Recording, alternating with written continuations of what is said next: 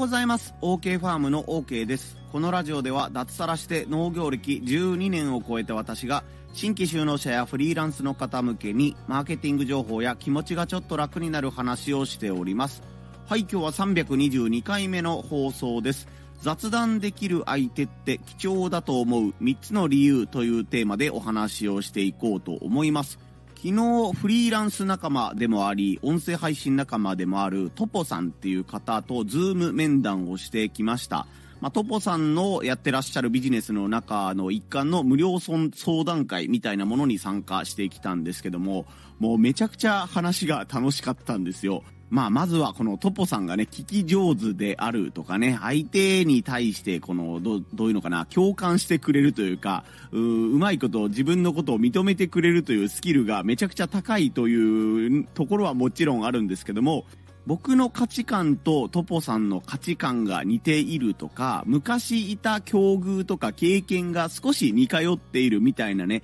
え共通点みたいなものも多くて、雑談をしてても苦じゃないというか、あれ気づいたら30分のつもりがこんな時間になってたみたいなね、ことがね、本当に昨日あったんですよね。このトポさんとのね、雑談というものを通して、あ、この雑談できる相手ってとっても大切だよなとかね、貴重な存在だよなというふうに思うことがあったので、その点を深掘りしていこうと思います。今日の3つのポイントです。ポイント1、知り合いは増えるが友人はなかなか増えない。ポイント2、親や友人、先輩もいつかはいなくなる。ポイント3、有益性よりも共感性。この3つでお話をしていきます。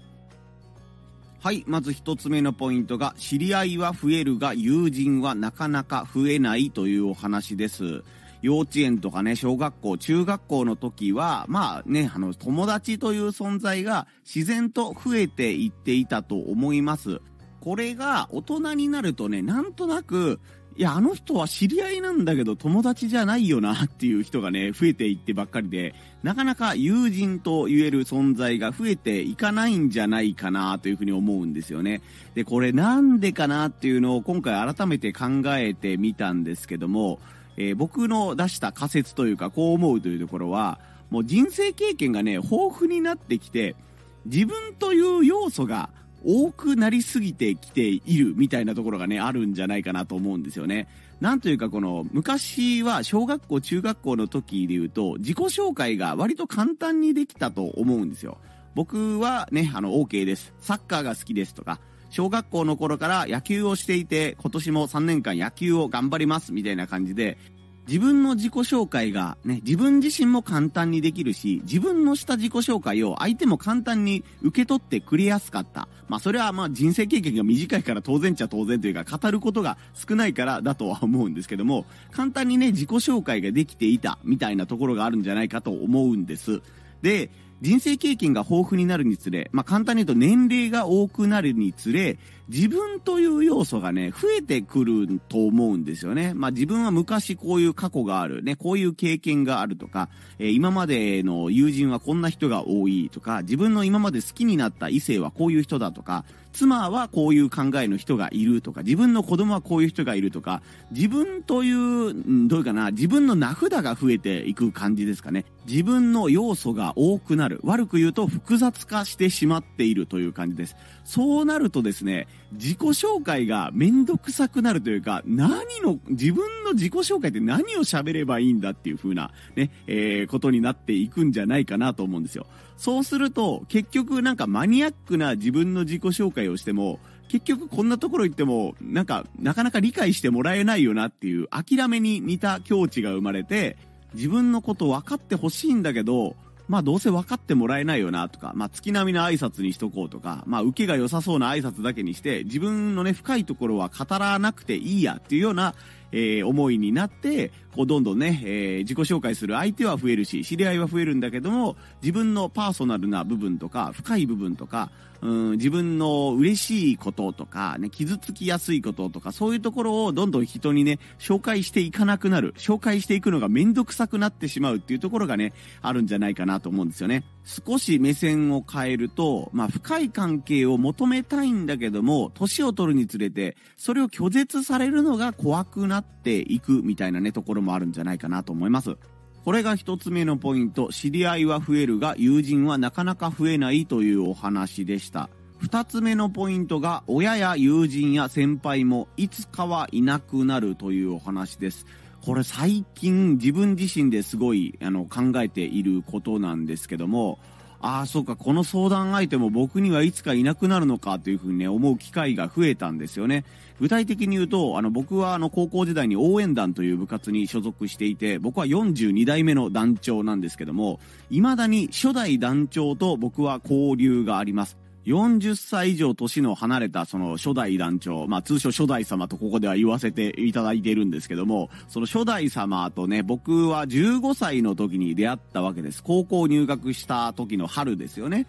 で、まあそのね、応援、応援団を引退してその初代様はね、40年経ってるのに、未だに部活に足しげく通って、新入生の勧誘もするし、337拍子とかね、エールとかの練習も実際に見て、お前のここの動きはこうだからこうやった方がいいとか、声の出し方はこうやった方がいいみたいなことを、その場でね、指導してくださってた存在です。もう本当に僕の人生とは切ってもうね、切れないような関係の方で、よく考えたらね、あの、僕と妻の出会いも初代様のおかげなんですよね。あの、僕の妻も実はあの応援団で同じ部活で、3つ下の後輩なんですよ、妻は。僕が大学1年生の時に高校1年生で妻が入ってきたんですけども、その時もやっぱり初代様はね、僕が引退した後も応援団に行っていて、今年入ってきたね、え、応援団の女子で偉いやかましいのがおるから、お前メールの相手をせえと、僕の方に妻のメールアドレスが送られてきたんですよね。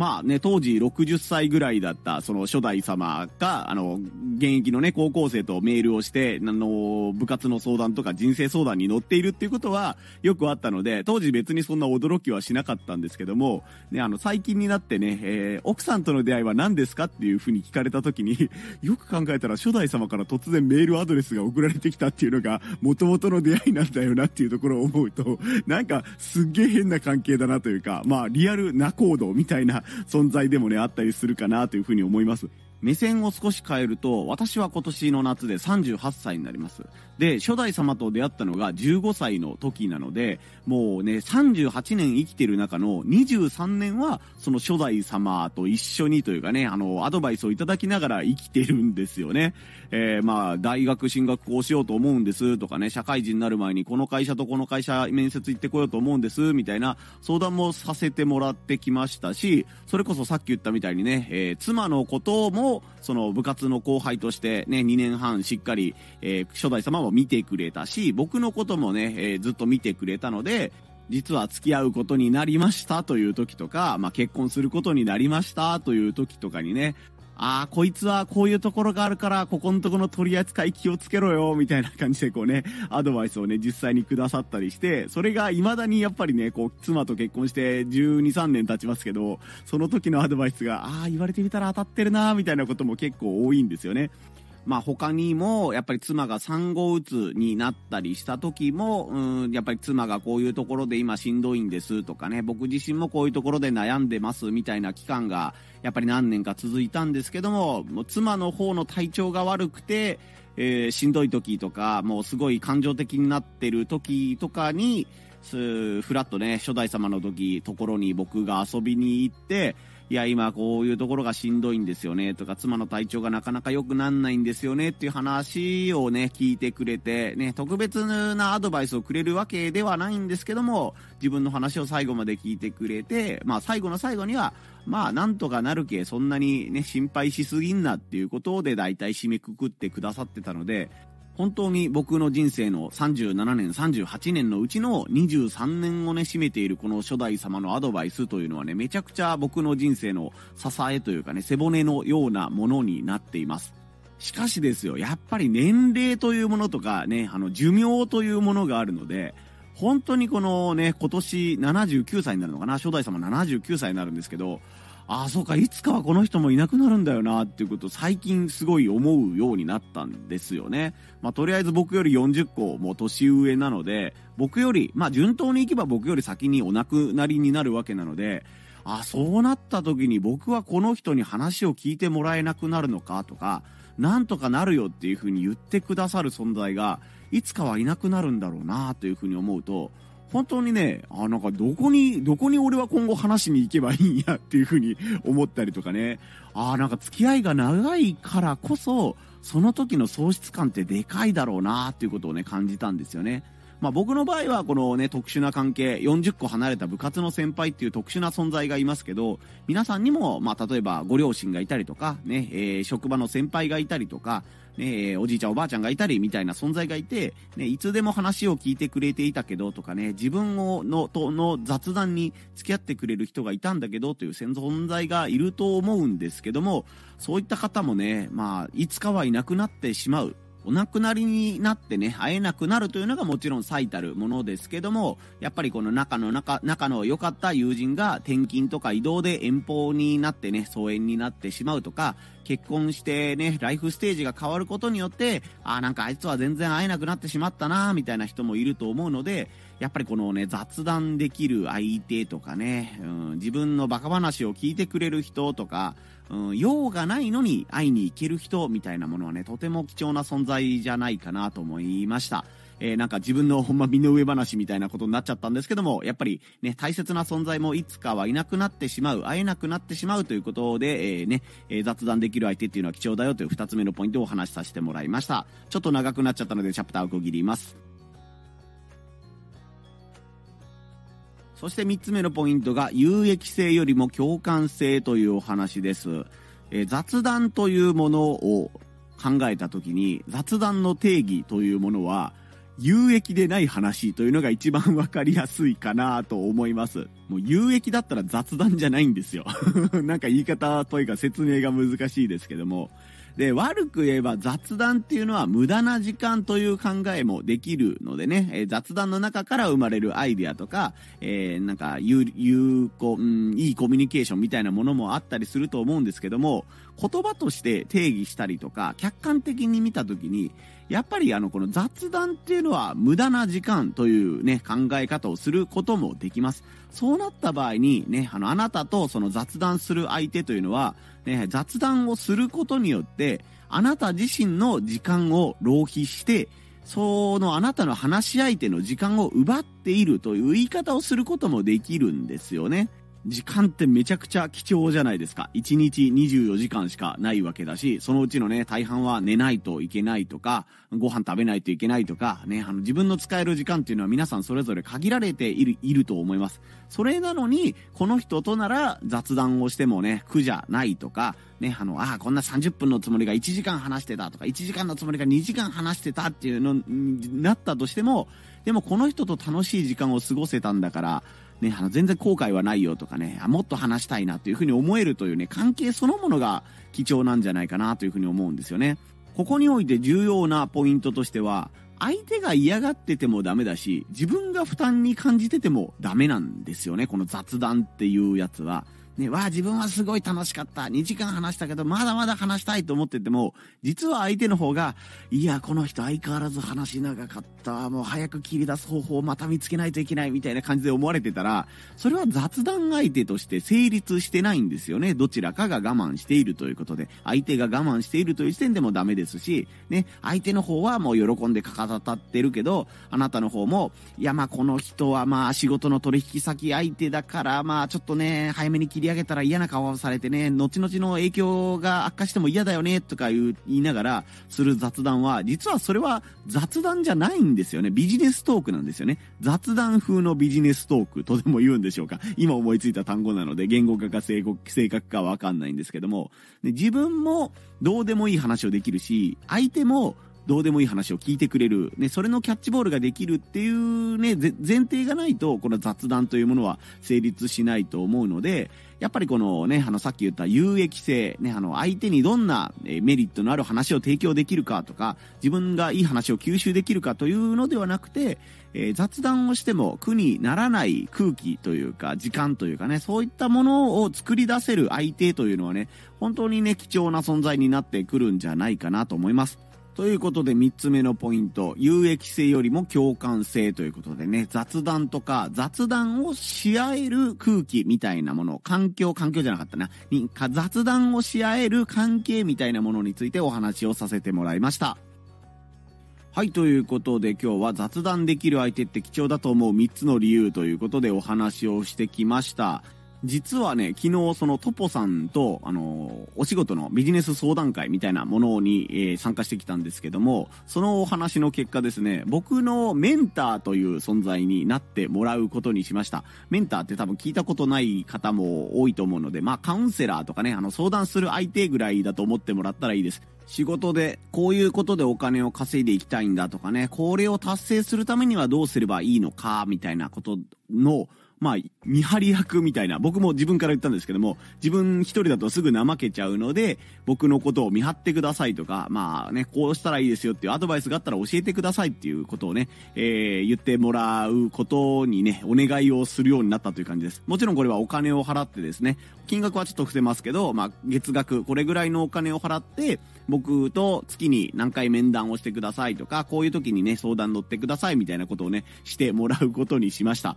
実は僕2年ぐらい前に、あの、SNS を頑張ろう、Twitter を頑張ろうと思って、その、インフルエンサーというね、あの、フォロワー何万人いますとか、実績がすごいですみたいな方に同じように、コーチみたいなね、ことをお願いしたことがあったんですよ。まあ、コンサルってやつですよね。えー他の人に自分の SNS を伸ばすための塾みたいなものに入ってたんですけども、その時にね、正直合わなかったたんですよ。1対1でマンツーマンで教えてもらうっていうことをやったんですけど、その人が、まあ、あの、名前は伏せるんですけど、すごいストイックな方で、で、実績はすごいある方で、言ってることも間違いないんですけども、まあ、お忙しいという面があったのと、まあ、ご本人がやっぱりそのね、あの、ストイックな方なので、雑談を全然しない方だったんですよね。なので、ズームとかでこうね、今月これを頑張っていきましょう、みたいなことのお話をしてても、なんか本当に僕のパーソナルな部分の話はできなかったし、相手の方のね、あの、普段何を考えているのかっていうのがビジネス以外のところとかを全然し、わかる、わからなかったので、なんというか、ビジネスライクにズームをしてたんですよね。で、もちろん月額結構なお金をね、あの月にこれだけ払ってくださいってお金はもちろん払いながらやってるんですけども、そのビジネスライクなね、雑談のないズームっていうのが続いていくうちに、どんどん質問する意欲が減っていったんですよね。これはまあ僕の方が悪いとか、相手の方が悪いとかいうわけじゃなくて、相性の問題だと思います。そこはもうね、雑談なしでどんどんビジネスの話だけどんどんしていきたいですっていう人だったら、その方とね、めちゃくちゃ相性良かったんじゃないかなと思うんですけども、僕の場合は、どんどんなんか質問するのがしんどく、しんどくなっていたというか、億劫になっていたというか、ね、お金を払ってるのに、ね、最初の一月二月は、どんどん質問させてください、質問させてくださいって言ってたんですけども、最後の方はね、あなんか質問するのがしんどいなとかね、それこそ実績が伴ってなかったので、あの、なかなかフォロワー数が伸びないとか、いい投稿ができないっていうね、その SNS を伸ばす講座なのに、塾みたいなところなのに、そのね、自分の SNS が思うように伸びていないというのもあって、なんかね、この、見えないうちの劣等感みたいなものとか、こんなこと相談しちゃいけないんじゃないんか、みたいな、えー気持ちになって、質問するのがどんどん億劫になって、結局半年経った時点で、もうこの半年で辞めさせてもらいますということになってね、えーその時の経験はもちろん、えーためにはなってるんですけども、僕とはちょっと相性が良くなかったなというね、経験があったりするので、どんなにすごいインフルエンサーとかね、えー実績のある人みたいな方でも、この雑談ができるかどうかっていうところで、うんと、信頼度が違ってきたりとか、自分のこんなこと話してもいいのかなみたいな気持ちを解きほぐせるかというのは全然また別の問題になると思うので、実績がすごいっていうのももちろん大事なことだと思うんですけども、この人には何でも話せるねっていう人は、これからすごい頼りにされていくというかね、それこそ、なんて言うんでしょう、うん、共感性があるがゆえの存在価値というか、頼れる、頼れる存在みたいなね、面はすごい多いんじゃないかなと思いますので、皆さんもね、あの、雑談できる相手を大事にしてくださいというのとともに、ね、あの、雑談してもらえる自分という存在、まあ、誰かの雑談相手になっていると思うので、皆様もね、人数が多いか少ないかとかね、深い話ができるかどうかは別として、誰かの雑談相手でもあると思うので、そういったね、自分のことをまた好きになってくだもらったりとか、大切にしてもらったりしていただければなと思います。トポさんにね、あの、メンターとしてこう、やり取りする内容は全然話してもらってもいいですよ、というふうに言っていただいているので、またね、あの、月に1回とか定期的にこのメンターとこういう話してますとかね、えメンターつけた結果、ね、お金は払ってるけど、メンターつけた結果、こういうところが良くなったよとか、いや、メンターつけたけど、ここら辺はやっぱりダメですね。自分で何とかしないとダメだなとかね、そういうものもまた紹介させてもらえたらなと思います。はい、普段は農家の方やフリーランスの方向けにマーケティング情報や気持ちがちょっと楽になる話というテーマでお話をしています。私の音声配信のフォローがまだの方はぜひフォローで応援をよろしくお願いいたします。今日はまだ予定が未定なんですけども、妻の方のね、免許の更新、自動運転免許のね、更新の時期が来ているということなので、タイミングが合えばね、二人で免許センターまで、えー、免許の更新に行って、まあ、その後ご飯でも食べて帰ろうかなとか思ったりしております。さあ、それでは皆様今日も腰痛にならないようにね、えー、肩を上げ下げしたり、腰を回したりしながら、今日やるべきことに向かって頑張っていってみてください。ここまでのお相手は OK ファームの OK でした。また遊びに来んさい。ほいじゃあまたの